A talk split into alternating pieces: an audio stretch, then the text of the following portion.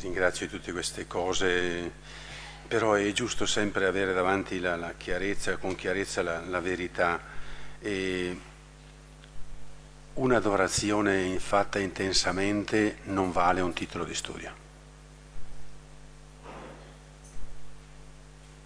Una prolungata adorazione fatta intensamente, ripetutamente, non vale infinitamente di più dell'esperienza.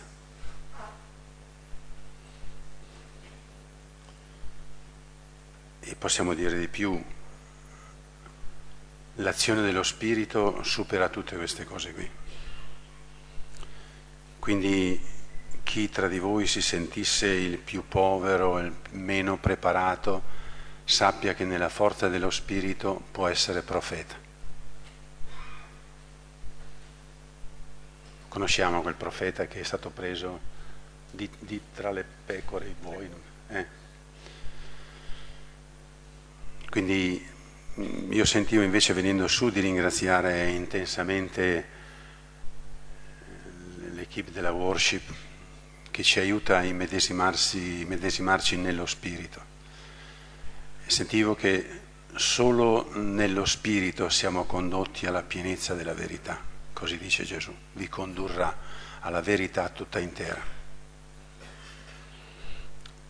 Io sento come prete di confessare un peccato, di avere scoperto troppo tardi chi è lo Spirito Santo, perché ci hanno fatto studiare il De Trinitate con tutte le processioni, ma non mi era entrato nel cuore questa persona che è lo Spirito Santo, persona che continua l'azione di Gesù, ci fa sentire la presenza di Gesù, ci rapporta al Padre, persona che crea le connessioni. Noi pensiamo alla connessione, scusate questo linguaggio che non è teologico ma è di comunicativo, le connessioni, lui è la connessione, è l'unità tra il Padre e il Figlio, ma è la connessione mia adesso con Dio.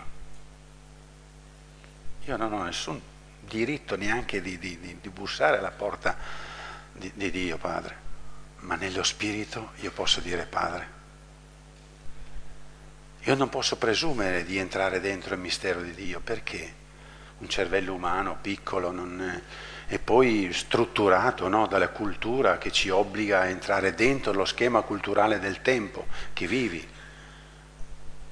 e sapere invece che nello Spirito posso uscire dal tempo ed essere nella profezia e leggere la storia come storia di salvezza e non più soltanto come accadimenti che in successione generano altri accadimenti.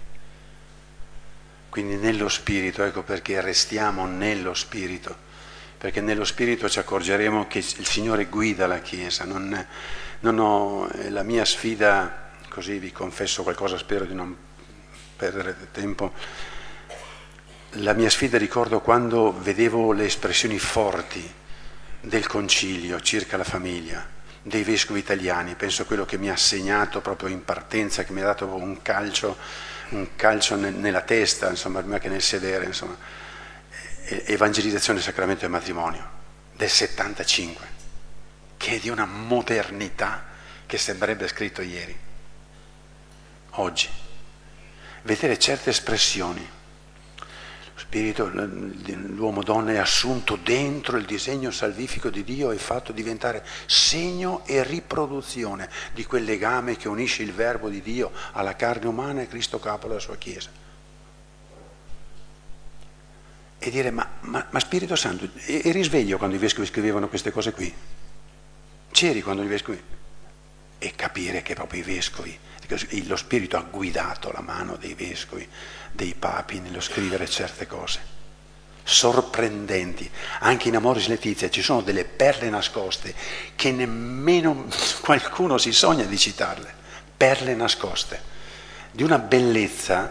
Non so neanche se chi l'ha scritto, chi ha aiutato il Papa, sapeva che stava scrivendo delle cose così grandi, tanto sono belle, dense, cariche di forza futura.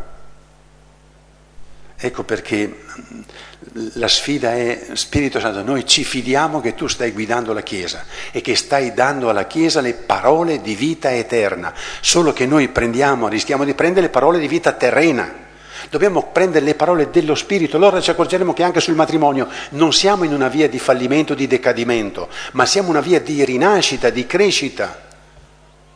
Cioè lo Spirito non è in casa di riposo e ha detto: sentite, io ho fatto abbastanza per il matrimonio e per la famiglia, ho scritto, ho detto, ho fatto, vescovi, papi, adesso arrangiatevi voi, siete i responsabili. Non è che è nato in casa di riposo e che Gesù è là che dice: poverini, non hanno capito nulla. Sono all'opera, lo Spirito è all'opera anche qui ora, perché basta che una coppia si converta e diventi santa, quella trascina. Allora, se noi ci mettiamo nello Spirito, comprendiamo tante cose e ci accorgiamo che non siamo soli, che anche se le cose vanno male, in realtà c'è lo Spirito all'opera, però si tratta di attaccarsi allo Spirito Santo. E allora, proprio nell'ottica dello Spirito, a me sembra che venga dallo Spirito questa proposta che vi faccio velocemente prima di entrare nel tema, perché bisognava farla ieri e non c'è stato tempo, cerco di trattarla velocemente, cioè la proposta di giornata annuale di preghiera per le vocazioni al sacramento del matrimonio, e spiego perché questo discorso qui. Innanzitutto, perché il matrimonio è una vocazione.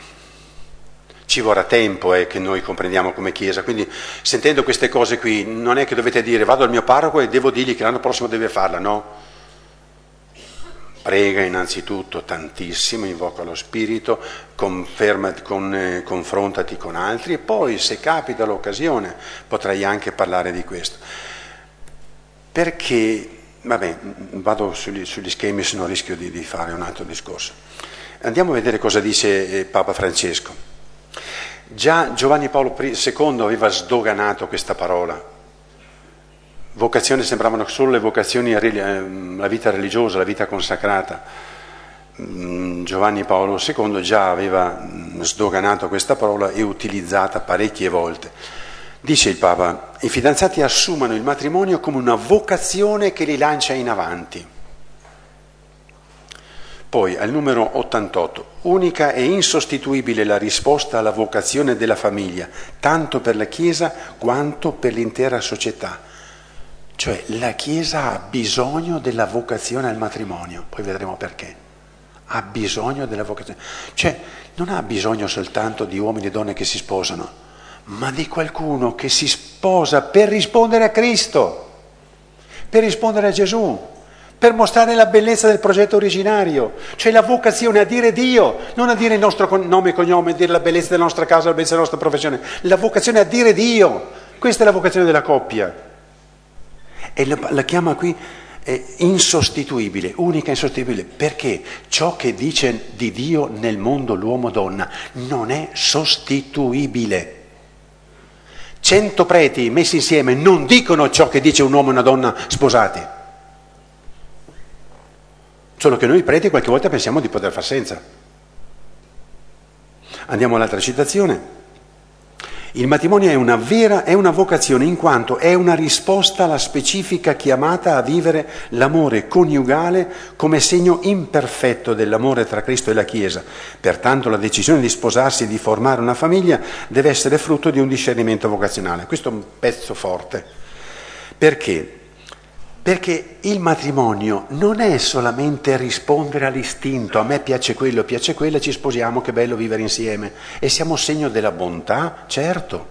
Guardate che la bontà rischia oggi per i cristiani di tradire la vocazione.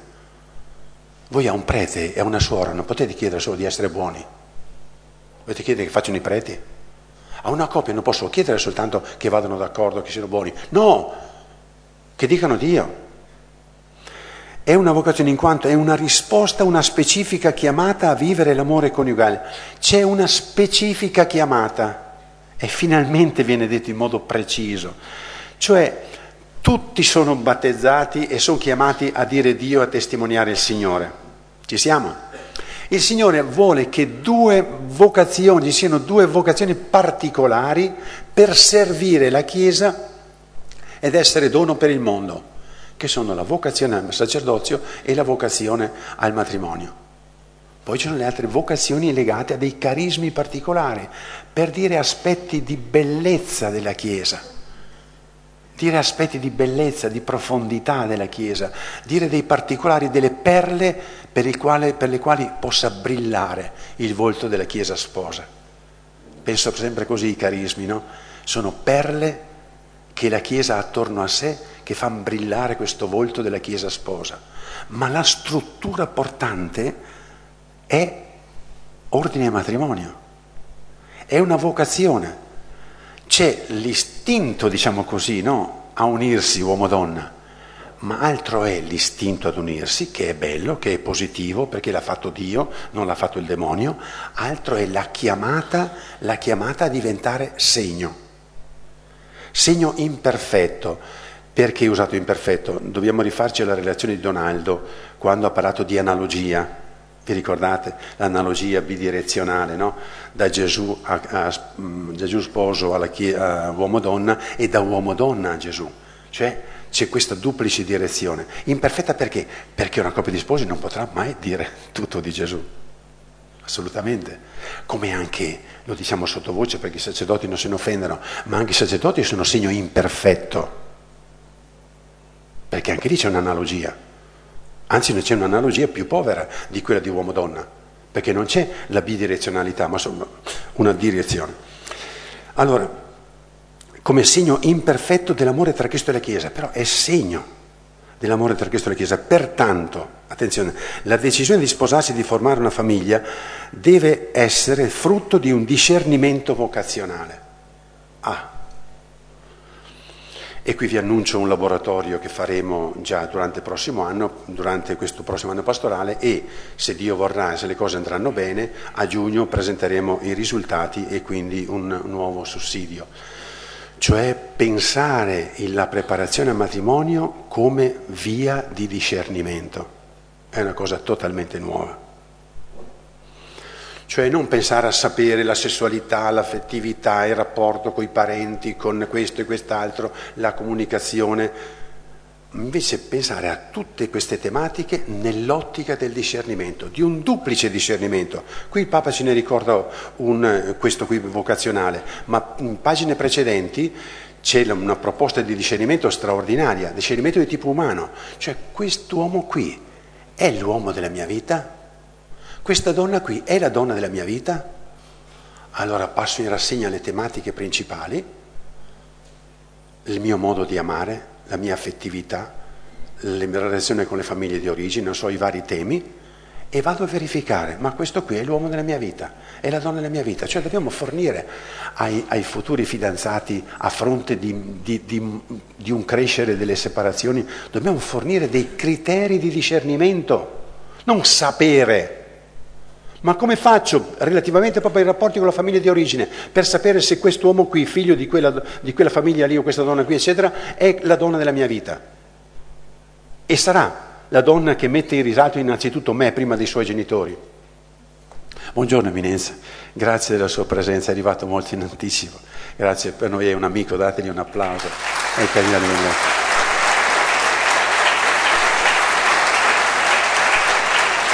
Grazie. Quindi il discernimento per dire l'idoneità, discernimento di idoneità reciproca. Faremo un'esperienza di incontri il sabato pomeriggio sull'idoneità umana, che è il fondamento della dimensione del sacramento del matrimonio, e la domenica mattina discernimento vocazionale. Non più guardare la morale matrimoniale, eccetera, tutte queste cose qui, ma la domanda fondamentale, ma noi due siamo disponibili a diventare segno di Gesù che ama? Ma cosa vuol dire rappresentare uno che non conosco? Voi due rappresenterete Gesù, ma lo conoscete? Perché se non lo conoscete, scusatemi, ma dovete riconoscerlo. Come potete rappresentare una casa di dentifrici se non sapete neanche qual è? Come potete vendere una nuova birra se non sapete neanche quale? Come potete vendere, scusate, Gesù Cristo, mostrarlo se non sapete neanche dove è nato? Quindi il discernimento vocazionale.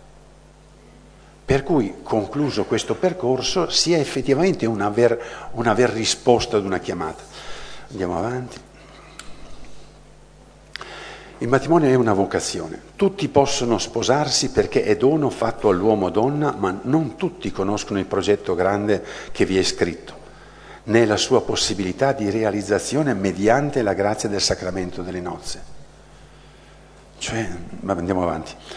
La bellezza del matrimonio è un annuncio che va fatto a tutta la comunità, perché è una buona notizia permanente che rivela che si può vivere l'essere immagine e somiglianza con Dio, Trinità, unità e distinzione nell'amore, che si riceve il dono dello Spirito Santo per essere in famiglia, in parrocchia e nella società, segno visibile di Gesù che ama la Chiesa e l'umanità. Cioè noi dobbiamo riscoprire il matrimonio come dono e la forza dello Spirito che esalta, moltiplica la bellezza dell'umano, anzi fa ritrovare, lo Spirito fa ritrovare la bellezza antica e originaria, quella pensata da Dio, certo dentro una condizione di peccato e di libertà, ma nella forza dello Spirito la capacità di dire quella bellezza. Per usare termini diversi commerciali, se noi vogliamo entrare in questi anni qui nel mercato del gender e salvare la famiglia, noi abbiamo una sola parola da utilizzare e da mettere in commercio: la bellezza delle coppie cristiane. Se noi tiriamo fuori la bellezza del maschile e del femminile, la bellezza di una qualità di unità, noi non saremo in grado di competere col mercato attuale. La nostra forza sarà la bellezza del maschile e del femminile, sapendo che lo Spirito Santo non è qualcosa, come dire, che non serve a niente. Lo Spirito che non genera vita, vuol dire che non c'è, che non viene vissuto. Allora che la forza dello Spirito che è data agli sposi si manifesti. Allora sì, allora capiranno che chi ha il segreto del dire il massimo della bellezza umana non saranno né le case produttrici di vestiti, di profumi, di ornamenti vari, ma chi ha il segreto per fare la bellezza dell'uomo-donna è solo lo Spirito. E il cristiano potrà dire: ecco qui, frutto del Signore. Io immagino fra 50 anni, guardando le cose come stanno andando, che diranno: noi vorremmo sapere, ma voi scusate che segreto avete? Ma siete così, e siete molto diversi, ma caspita, basta guardarvi, siete diversi per cultura, per carattere, ma riuscite a parlarvi sempre, ma voi che segreto avete? Quando andranno dai cristiani per chiedere il segreto dell'unità e della bellezza dell'unità e distinzione nell'amore. Prova ma ditemi il vostro segreto. Insomma, sono 50 anni che siete sposati, sembrate sposati ieri. Non avete avuto bisogno di cambiare moglie, di cambiare marito. Ma cosa avete di segreto? Ma perché siete ancora belli, giovani a 50 anni? E voi direte: noi l'unità e la distinzione l'abbiamo imparato. L'abbiamo stampata nel cuore. Abbiamo solo fatto fiorire ciò che Dio ha posto nel nostro cuore fin dal principio. Questo sarà, e questa sarà la profezia che i cristiani dovranno dire, la bellezza dell'umano. Quindi curare il vostro umano, ma nella forza dello Spirito. Credete che lo Spirito Santo vale più dello specchio, care donne.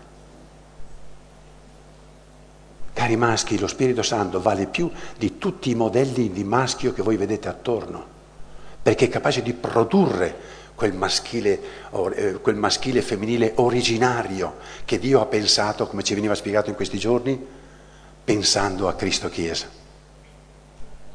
Quindi è una vocazione piena di annuncio, piena di ricchezza, ma di ricchezza umana. Siete ancora troppo clericali. Pensate che la gente si converte portandola in chiesa. Bisogna convertirla nel cuore e fargli toccare che il Verbo si è incarnato. E la carne non si vede solo a messa parrocchiale, la carne si vede dove lavorate, dove siete, dove abitate, con i vicini di casa. Lì si vede la bellezza della vostra carne.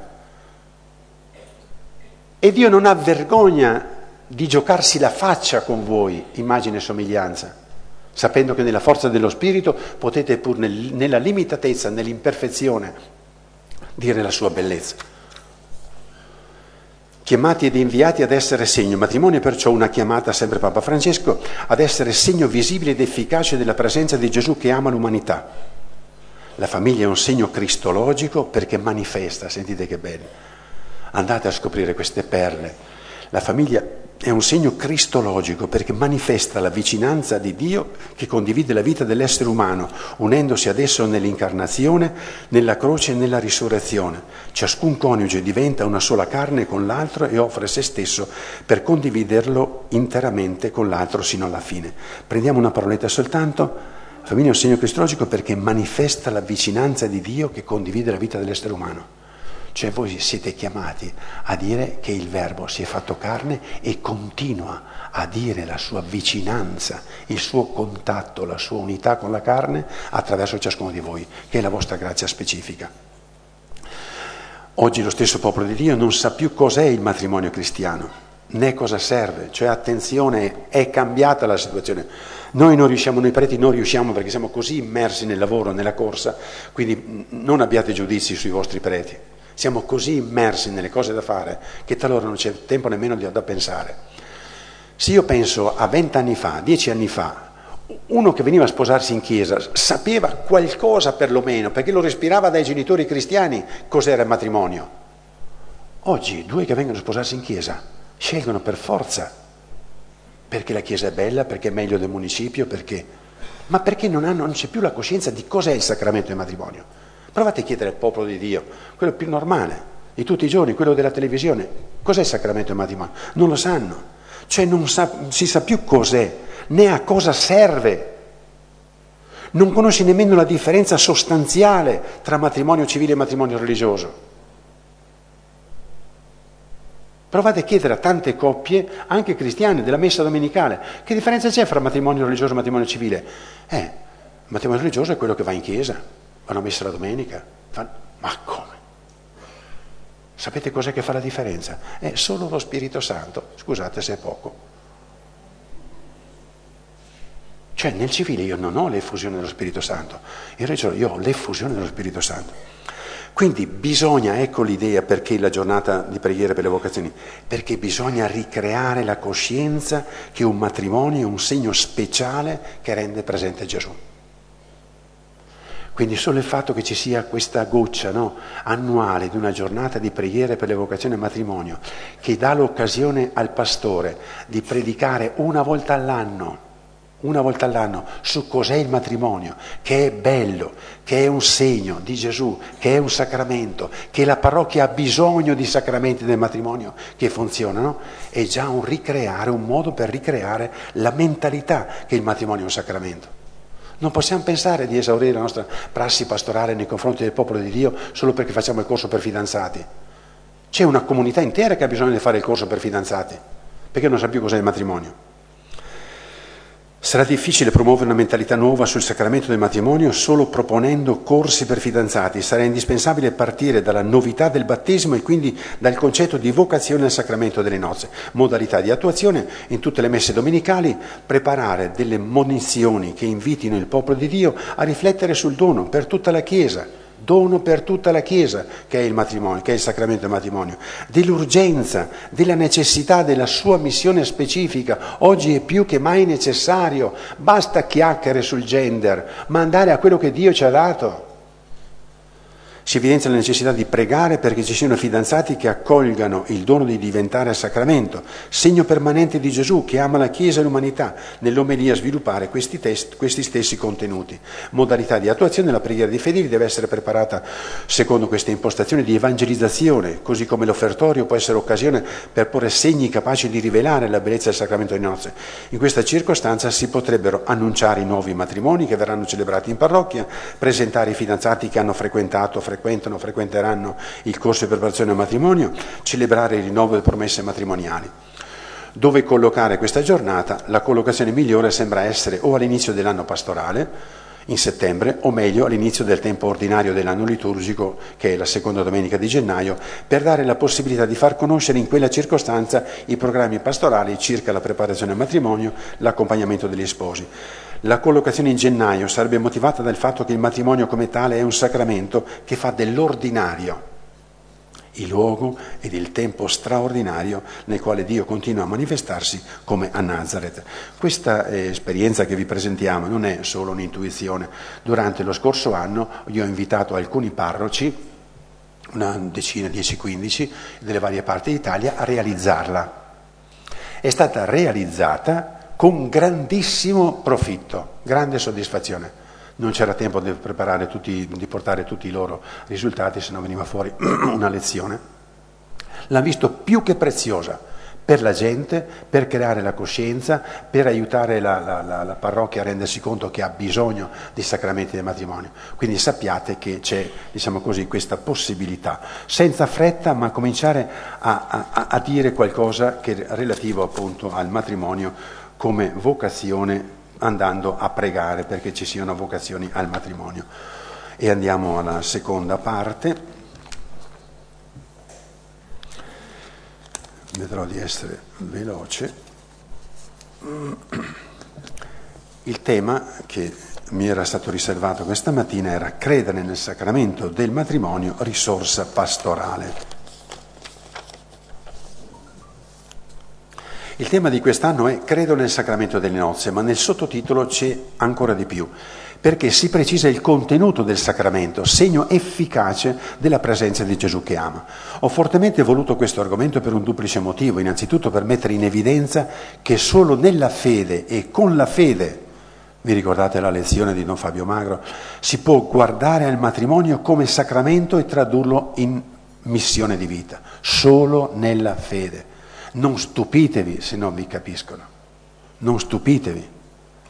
Io ricordo in giovanissimo prete, mio parroco mi portava sempre a cena da una coppia di amici medici e vedevano sto pretino giovane di qualche mese di ordinazione e questo qua dice: ma chi te lo fa fare di fare il prete? Ma perché? Ma perché hai scelto il celibato? Ma non vedi che è una cosa insulsa? Ma non vedi questo medico? Solo che a forza di dai, quella sera, mi ricordo bene quella sera, dico: senti, guarda, io mi stupirei che tu capissi. Sono contento che tu non capisca, perché allora vuol dire che io ho scelto per qualcosa che è molto di più della tua testa. Effettivamente il motivo di un celibato non è comprensibile umanamente. Il motivo del sacramento del matrimonio non è comprensibile solo umanamente. Serve la fede, credo. Ecco il perché del credo, no? Così fortemente voluto per quest'anno. In secondo luogo, perché celebrando in questi giorni il 50° eccetera eccetera, volevo condividere con voi la fede, condividerlo con tante coppie, consacrati e singolo, condividere la mia fede nel sacramento delle nozze. Credo nel sacramento del matrimonio, come ho creduto e credo nel sacramento del sacerdozio. Ci è voluto tanto, 50 anni per arrivare, però insomma ci sono. Due sacramenti totalmente diversi, ma ambedue segni efficaci della presenza di Gesù. Ho capito cammin facendo che credere nel sacerdozio senza credere nella sacramentalità del matrimonio significherebbe credere nella funzione, nel ruolo che ha il sacerdote, più che nella presenza che agisce in lui. Questo mi ha aiutato tantissimo. Ricordo quando ero rettore del seminario, già cominciavo allora, dico: ma come fate a credere che voi diventate sacramento se non credete al sacramento che sono i vostri genitori? Ma voi credete nel vostro ruolo o credete in Gesù? E se credete in Gesù che in voi si esprime come pastore, come fate a non credere in Gesù che si esprime nei vostri genitori ed esprime l'amore che lui dà alla sua Chiesa? Come si può credere in Gesù che agisce nel sacerdozio senza credere nell'altro sacramento, dove lo stesso Gesù è presente, anche se agisce in modo diverso? Credo, credere, crediamo, è ciò che fa la differenza. Mentre desideriamo rinnovare tutta la stima per ogni coppia di sposa, uomo, donna, anche conviventi e sposati civilmente, perché intravediamo sempre l'impronta dell'immagine, anche quando sono risposati. Altrettanto va detto che il battezzato, nella luce della fede e solo nella fede, scopre e vive ciò che sta dentro, dietro o dentro i connotati psicologici e sociologici di ogni coppia. Mi piacerebbe commentare queste cose, ma non c'è tempo. Vedo sposo, sposa, vedo il loro amore, ma solo nella fede scopro in essi il mistero di Dio, il mistero di una presenza. Io l'ho imparato da voi, cari laici. Io ricordo, giovane prete, che non c'era verso che qualcuno saltasse il saluto: sia lodato Gesù Cristo, quando mi incontrava. Sia lodato Gesù Cristo. Io ho visto, sentito sulla mia pelle la vostra fede nella presenza di Gesù nel sacerdote, fede che sta venendo meno adesso. Ma io sento adesso di restituire questa fede a voi laici e dire a tutte le coppie presenti: sia lodato Gesù Cristo.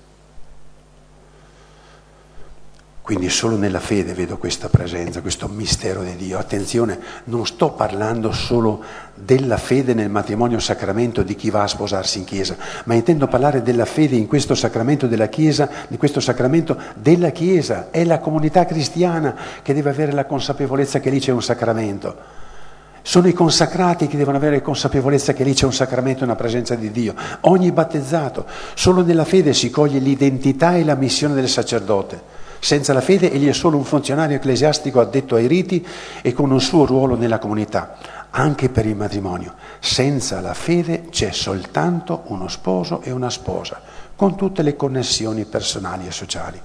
Solo nella fede scopro e intravedo la presenza del mistero di amore di Dio, il suo volto, quello di Gesù che agisce attraverso gli sposi. Gustiamo alcune espressioni di Papa Francesco per confermarci in questa fede, solo per gustarle, per ringraziare il Signore che attraverso lo Spirito ancora una volta vuole ricordarci questo dono. La coppia, Amoris Laetitia 11, la coppia che ama e genera la vita è vera scultura vivente. Prosegue, capace di manifestare Dio creatore e salvatore. Se io passassi davanti a ogni vostra coppia e dicessi: voi due siete capaci di manifestare Dio creatore e salvatore, dovrei convertirmi, dovreste convertirvi, dovremmo convertire la pastorale. Ancora il Papa scrive: l'amore fecondo viene ad essere simbolo delle realtà intime di Dio. Questo proprio mi ha colpito, simbolo delle realtà intime di Dio, e qui mi rimanda ai mistici che avevano capito. La coppia diventa un'immagine per scoprire e descrivere il mistero di Dio. Se noi preti imparassimo ad usare questa immagine. Al 73, il matrimonio cristiano è un segno che non solo indica quando Cristo ha amato la Chiesa, ma rende presente tale amore. Queste cose qui mi turbano, non so come dire, non so se a voi come risuonino, insomma. Rende presente tale amore, noi due rendiamo presente questo amore. E potremmo nasconderlo anche. Al numero 121, gli sposi in forza del sacramento vengono investiti di una vera e propria missione perché possano rendere visibile, a partire dalle cose semplici e ordinarie, l'amore con cui Cristo ama la sua Chiesa. L'ordinario elevato a dignità ed efficacia sacramentale.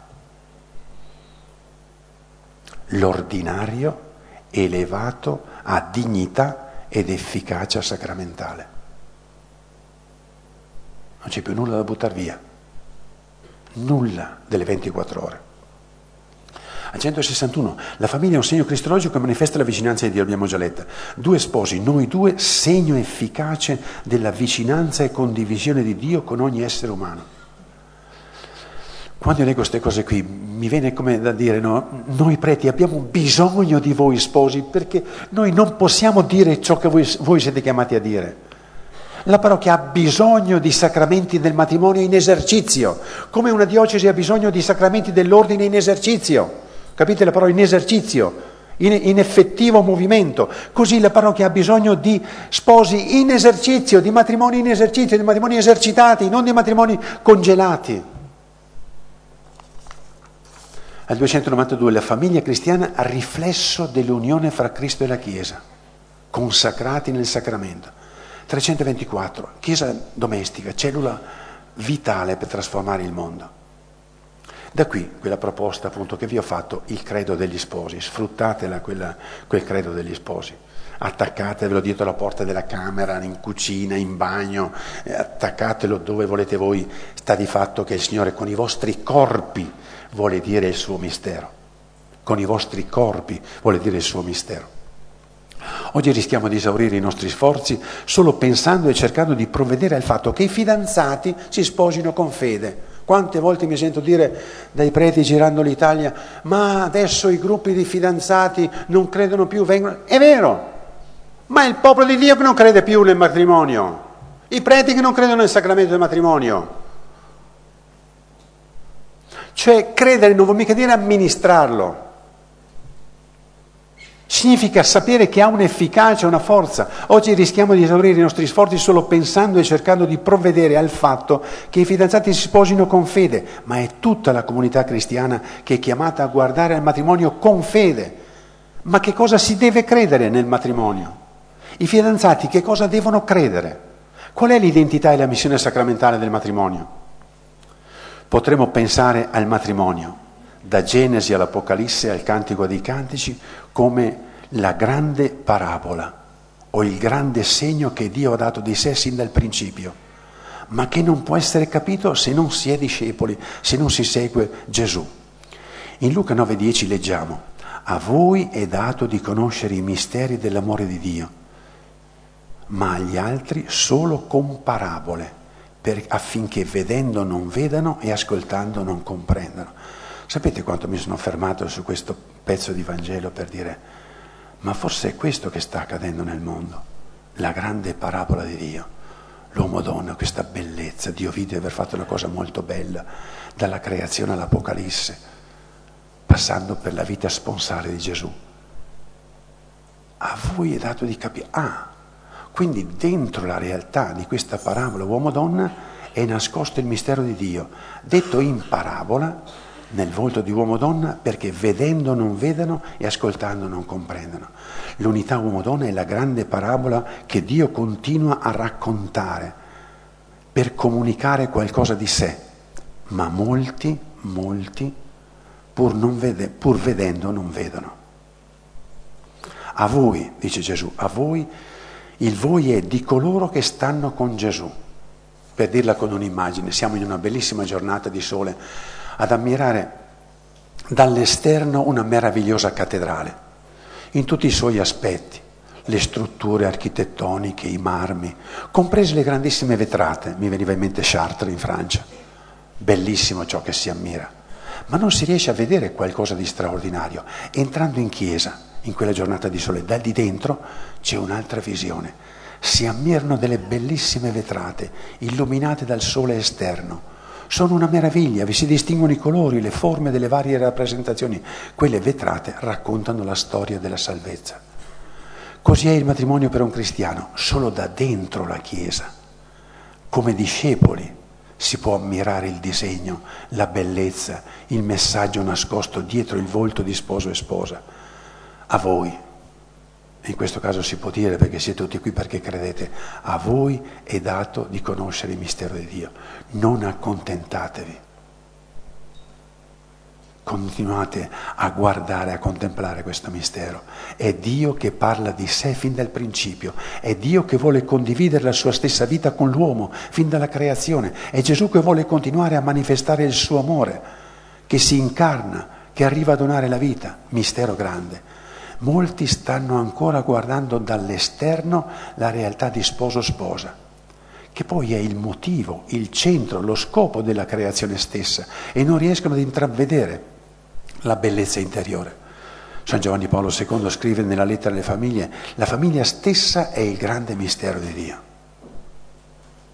Cioè avete dentro il DNA di Dio, non so come dire, ci sono delle particelle di Dio dentro la vostra vita. Particelle che dicono infinitezza, il per sempre, qualcosa che sentite dentro e non sapete decifrare. Amoris Laetitia 77 dice: il matrimonio naturale pertanto si comprende pienamente solo alla luce del suo compimento sacramentale. E questa è molto forte. Oppure numero 59: non si può neppure comprendere pienamente il mistero della famiglia cristiana se non alla luce dell'infinito amore del Padre, il quale si è manifestato in Gesù. E qui, ma capite cosa, che voi potete essere il dono per il mondo? Perché in Dio, con l'architetto che ha disegnato uomo-donna, potete capire la bellezza di questa costruzione. C'è la presunzione, anche in una certa cultura cattolica, di conoscere fino in fondo che cosa è il matrimonio a prescindere da Cristo, dal rapporto di fede con Lui, ma soltanto per le conoscenze umane. ma ci può essere altrettanto una inconsapevole presunzione quando progettiamo la pastorale senza tener conto che ci è stato donato un sacramento, un segno attivo ed efficace della presenza di Gesù che ama. È come dire, noi possiamo fare pastorale senza il sacramento del matrimonio in esercizio. Cioè io lo sento come dire qualcosa di pesante sotto profilo morale. Io ricordo ciò che ha scatenato in me quando sono tornato in parrocchia nel 2002, una forza interiore, ma com'è possibile? Io ho 5.500 chiese domestiche, perché avevo 5.500 sacramenti vivi nel senso che le persone erano ancora vive, 5.500 chiese domestiche, e io prete non sapevo cosa farmene, mi veniva dentro. Avevo 5.500 coppie che potevano manifestarmi Dio e io prete, pastore, non sapevo cosa farmene, non sapevo come usarle, ma anche loro non sapevano di esserlo. Ma capite che è indispensabile una conversione pastorale radicale, profonda? Il vostro valore, cari sposi, non deve essere per ciò che fate, ma per ciò che siete, sacramento di Gesù vivo che ama. E anche voi vi perdete in pastoralismi vari. Quando voi nel far pastorale non siete il sacramento di Gesù che ama, voi tradite il vostro sacramento per essere operatori di pastorale, che vuol dire vuoto spinto. Questo è il fondamento della soggettività pastorale del matrimonio e della famiglia. Questo significa che la famiglia è risorsa, la presenza di Gesù risorto nel segno della coppia di sposi che ha ricevuto il dono dello Spirito. Il matrimonio come risorsa pastorale non è tale per le braccia, le intelligenze, le presenze ausiliarie, ma perché il Signore risorto continua la sua alleanza d'amore attraverso gli sposi. Vedete, è come se il sacerdote distribuisse pane anziché eucarestia, carezze anziché assoluzioni. E così è quando gli sposi non danno ciò che sono. Se non si pone al centro il mistero grande, la presenza di Gesù che ama, vi ricordo il numero 73 dell'Amoris Laetitia, nel quale si dice che rende presente tale amore, è come avere un impianto elettrico senza corrente, è come avere un impianto idraulico senza acqua.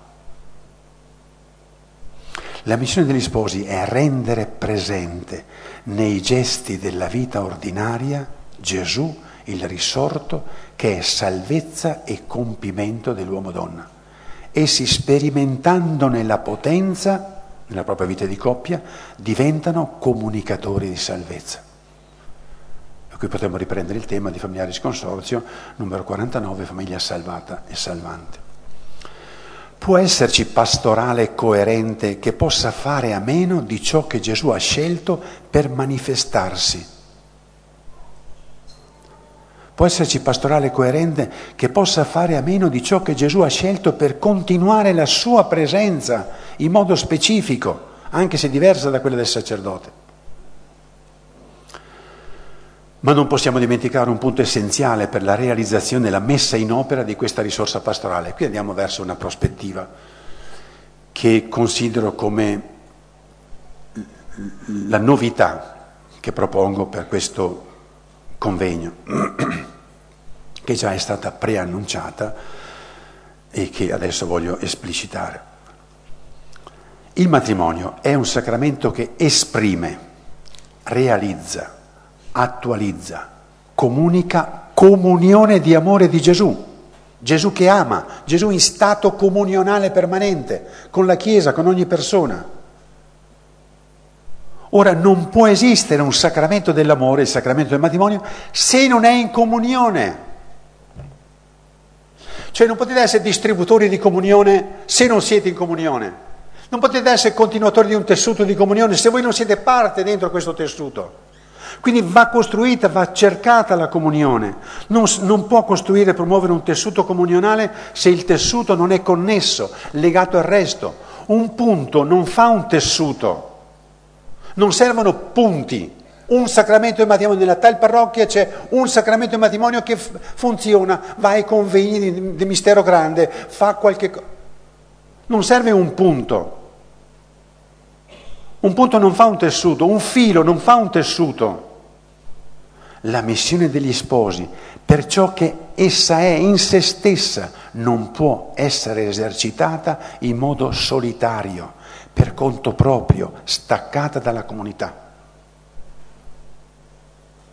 a partire dal legame col pastore. Quindi la mia missione di coppie di sposi non posso farla da soli. Attenzione, perché diventate come i preti, che fanno da soli, che non sono capaci di essere parte di un presbiterio, che decidono come fossero l'unico, il primo e l'ultimo prete di questa parrocchia. Perché nessun prete dice tutto di Gesù che salva, ma solo il presbiterio con il suo pastore, con il vescovo. Vorrei avere dei chiodi spirituali per plantarveli nel cuore e nella testa. La missione degli sposi non può essere esercitata in modo solitario. La missione degli sposi non può essere esercitata in modo solitario. Scrivetevelo, stampatevelo, mettetevelo nel cuore, perché Gesù sposo non può dirvi fai da solo. La Triunità non può essere rappresentata da un piffero solitario. La sponsalità di Gesù non può essere rappresentata da uno che vive la sponsalità, deve essere dentro una comunione sponsale, dentro una chiesa sposa. Da questa verità essenziale sul sacramento, ecco la grande proposta che desidero lanciarvi in questo convegno. Realizzare tra coppie di sposi che vivono il sacramento del matrimonio una unità, una forma comunionale, un contatto. Tanto è indispensabile essere in comunione con il pastore quanto è indispensabile la comunione tra coppie di sposi. Io ammiro tantissimo, e dovete farlo, ed è bello che tanti di voi facciano sforzi enormi per entrare in comunione con il pastore. Altrettanti godono, altri godano di una bella comunione con il pastore, ma non è sufficiente. È come un prete andasse d'accordo con il suo vescovo, però con degli altri preti se ne frega. Non gliene importa niente, come non esistessero. Noi due coppie andiamo d'accordo con il nostro parroco, o il nostro parroco ci ha accettato, e a posto, siamo a posto. No!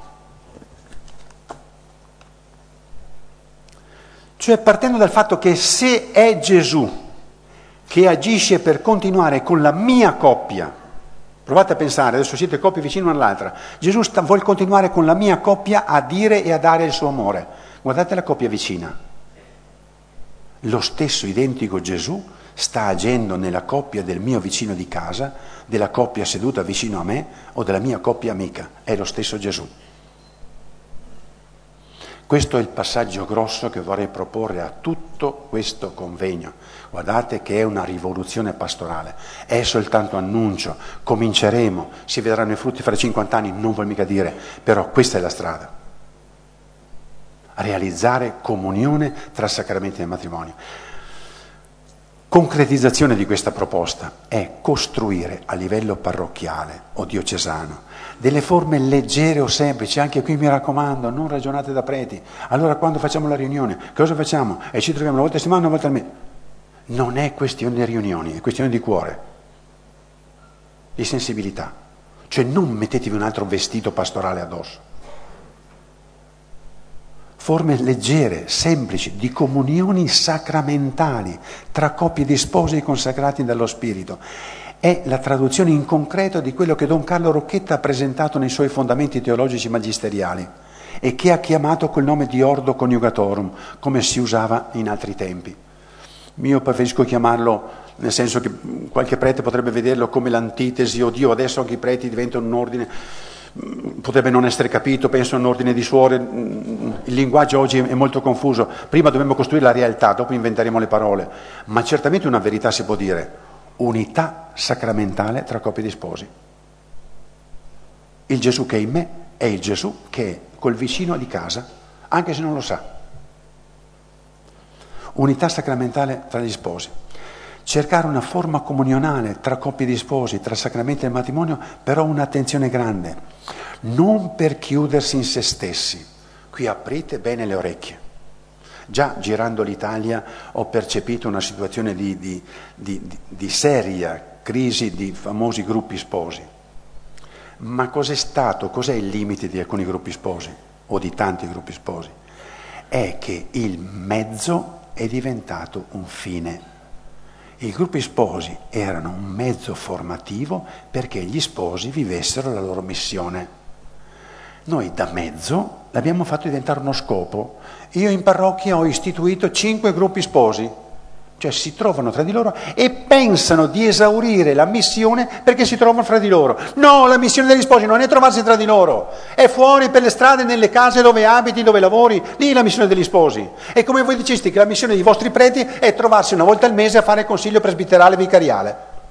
Li pensate i vostri preti che invece di tornare in parrocchia e fare messa, celebrare, eccetera, cosa fanno? Si trovano una volta al mese. Noi abbiamo vissuto la nostra missione sacerdotale, ci incontriamo una volta al mese.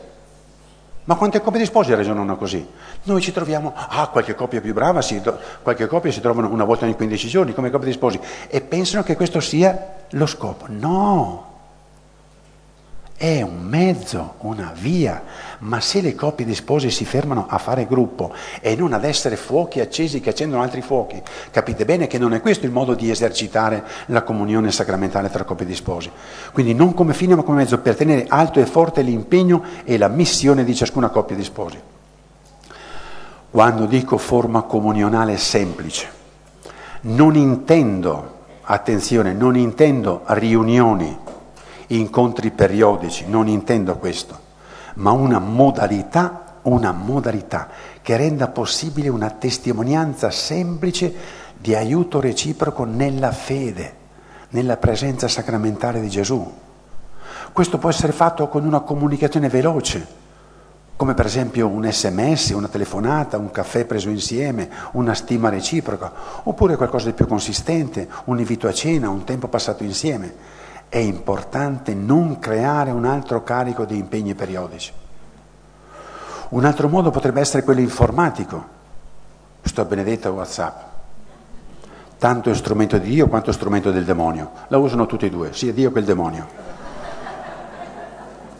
Bisogna vedere voi di che partito siete. Cioè WhatsApp può essere la trasmissione di chiacchiere, di stupidate, di... Penso a chi si ritrova la sera con 80 messaggi, ma capite bene, se siete intelligenti non fateli, perché sapete che mettete uno nelle condizioni di non riceverli, per non dire poi delle stupidate che stanno dentro, dei giudizi reciproci, ne ho sentiti di tutti i colori. Ma ipotizzare per esempio in una parrocchia, in una WhatsApp circoscritta, noi vogliamo comunicarci solo la fede nel sacramento e... righe belle di omelia, di lettura che abbiamo fatto, 2, 3 righe, non di più, che ricordano la fede. Cioè questo legame forte, questo nei paesi dell'est, da quello che so, bastava uno sguardo per capirsi se. Qui dovrebbe essere poco più di uno sguardo per capire che siamo in sintonia, in comunione. Cioè costruire questo tipo di comunione.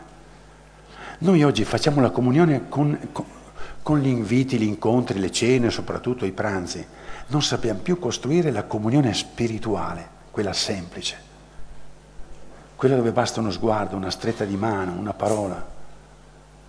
Questo costruire. Quindi WhatsApp potrebbe essere però ben determinato, con finalità precise, un confine molto preciso, dove non è indispensabile rispondersi, ma accogliere, rispondere solo se necessario, realizzare una comunione di fede.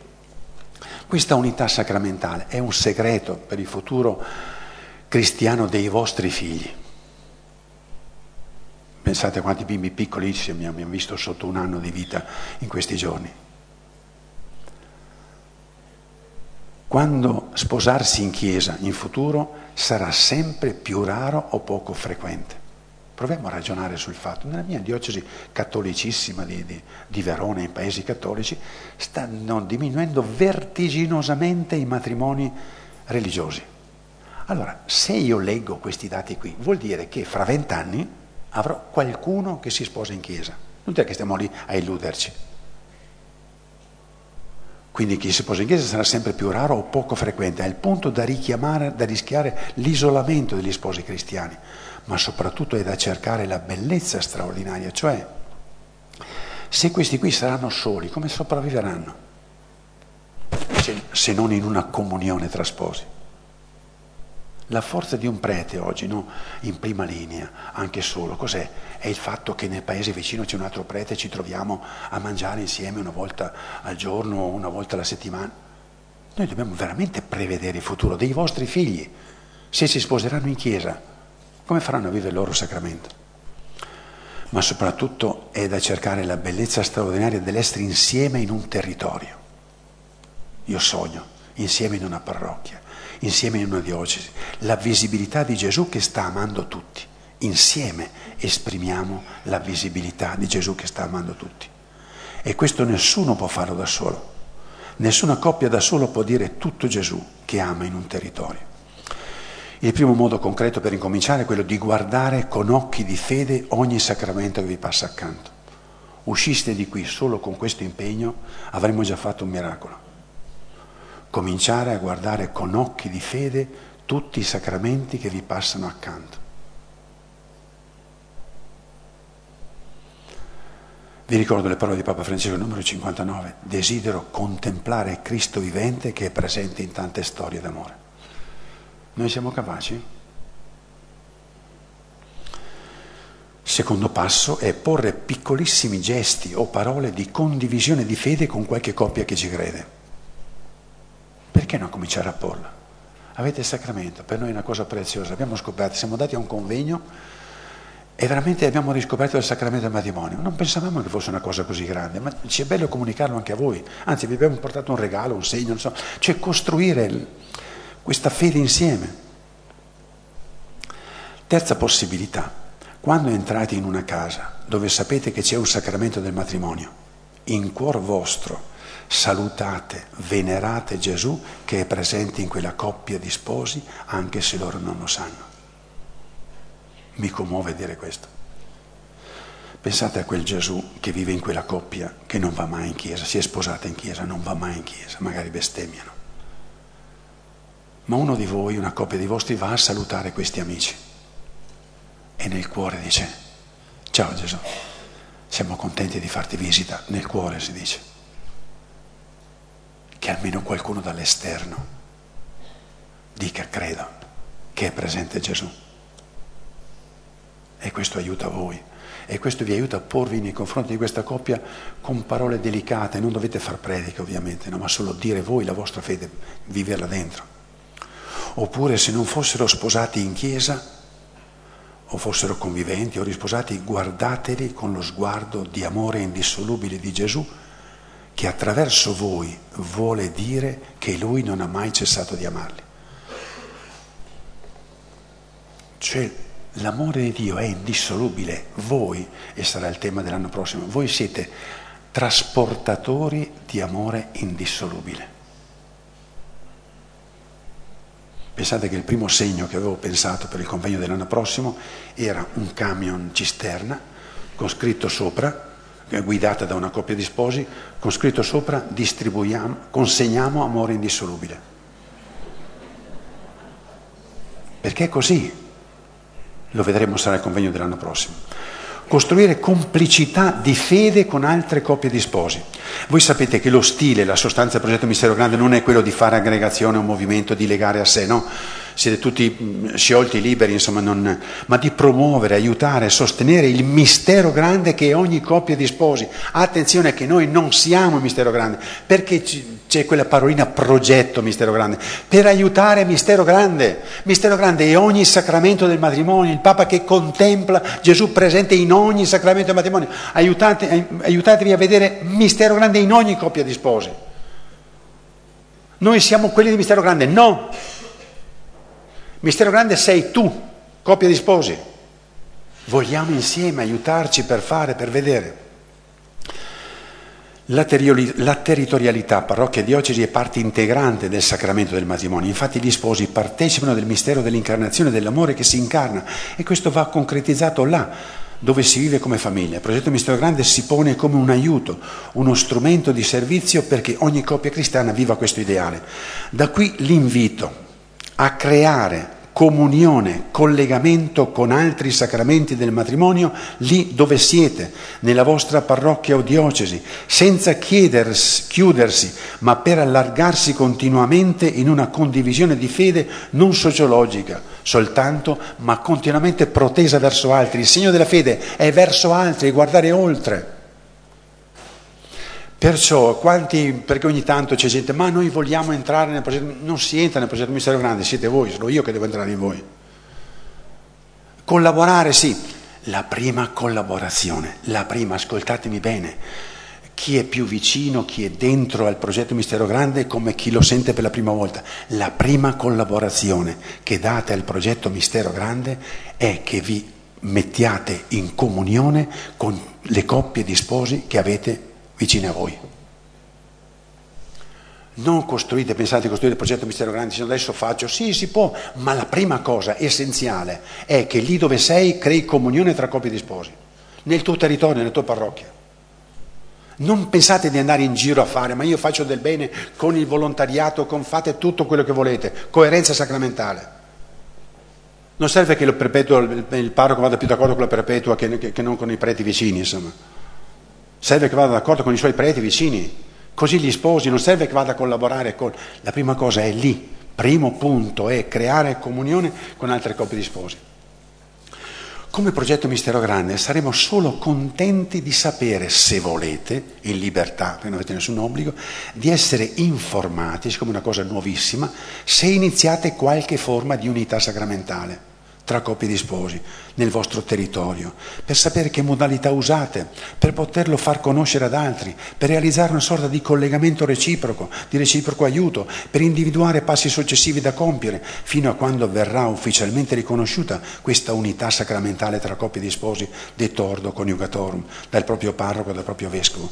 Così ci saranno coppie di sposi, nel consiglio pastorale parrocchiale diocesano, rappresenteranno veramente un corpo, una unità di sposi. Adesso per esempio nei consigli pastorali o diocesani è il vescovo, chi per lui o il parroco, che sceglie una coppia di sposi o viene eletta, ma non è eletta dalle coppie di sposi. E questo avverrà solo quando si forma un corpus di coppie di sposi. Ma soprattutto che siano presenza diffusa di Gesù che ama, affinché nessuno sia privato della tenerezza di Gesù presente. Per ora queste prospettive sembrano lontane e la nostra attenzione e lo sforzo di chi vuole impegnarsi o la risposta allo Spirito Santo che qualche vostra coppia vorrà dare.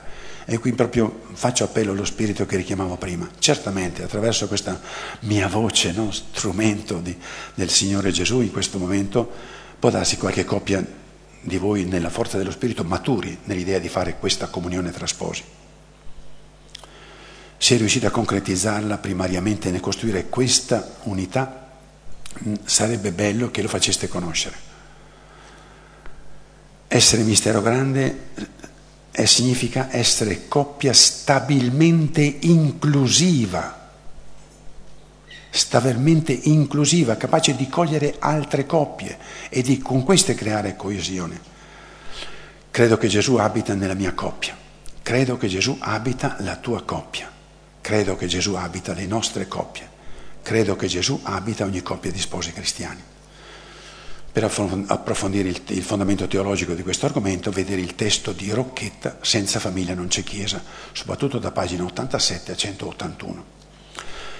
Abbiamo istituito una mail apposita per comunicare, se volete, su questo aspetto dell'ordo coniugatorum, comunicare qualche esperienza di unità sacramentale tra coppie di sposi, che abbiamo pensato di battezzare con questo logo. LG, L minuscolo, G minuscolo, 11, @misterogrande.org. LG, cosa vuol dire? Qualcuno l'ha capito? Lumen Gentium numero 11, perché è nella Lumen Gentium numero 11 che si parla di ordine degli sposi. Anziché usare nomi particolari, ho preferito rimandarvi alla citazione del Concilio Vaticano II, dove si parla appunto dell'ordo. E vado verso la conclusione. Come sempre in questo intervento conclusivo vi è anche l'annuncio del tema dell'argomento che sarà oggetto della riflessione teologico-pastorale del prossimo anno 2019. L'indissolubilità del matrimonio è un dono da vivere e da comunicare. Amoris Laetitia 62. Ci rendiamo conto facilmente che già il titolo è una sfida, ma altrettanto essa è coerente con la nostra fede. Più volte Papa Francesco in Amoris Laetitia parla dell'indissolubilità come dono. Ma la maggioranza dei cristiani non conosce assolutamente perché è dono. Sarebbe bello fare un'interrogazione qui, ma non la facciamo. Il convegno del 2019 metterà in risalto, approfondirà perché è dono. È una risorsa l'indissolubilità, non è un recinto. È risorsa, ma dobbiamo scoprirlo. Perché è risorsa? Perché è dono? Come si può vivere questo dono? Come si può offrire? Perché è un dono, non è finalizzato agli sposi per conservarli uniti. Capite che mentalità distorta che abbiamo? Non è per conservarli uniti, ma è perché quella unità diventi dono per la Chiesa, per la società. Ecco allora il calendario dove c'è dono da vivere, dono da comunicare. Gli sposi, per l'effusione dello Spirito Santo ricevuto con la celebrazione del rito del matrimonio, diventano capaci di amare dell'amore indissolubile che unisce Dio all'umanità e Cristo alla Chiesa, quella nuova ed eterna alleanza che rinnoviamo in ogni Eucaristia, calice della nuova ed eterna alleanza, è partecipata all'alleanza di sposo e sposa, che sono resi capaci di amare come Cristo ama, Amoris Laetitia 72, e tradurla nella vita concreta. Io immagino gli sposi che sono il fate questo in memoria di me. Fate questo in memoria di me. Ma ne parleremo l'anno prossimo. È un dono versato nel cuore degli sposi in modo unico e sovrabbondante, che non è più destinato solo alla vita di coppia, ma ad essere mostrato e donato a quanti incontrano nella loro vita. Il convegno sarà un appuntamento speciale con lo Spirito Santo, per conoscere ed essere aiutati a vivere questo dono. L'indissolubilità non è una restrizione mentale o affettiva, ma un allargamento che consente di vivere un amore divino dentro il limite umano. Amen.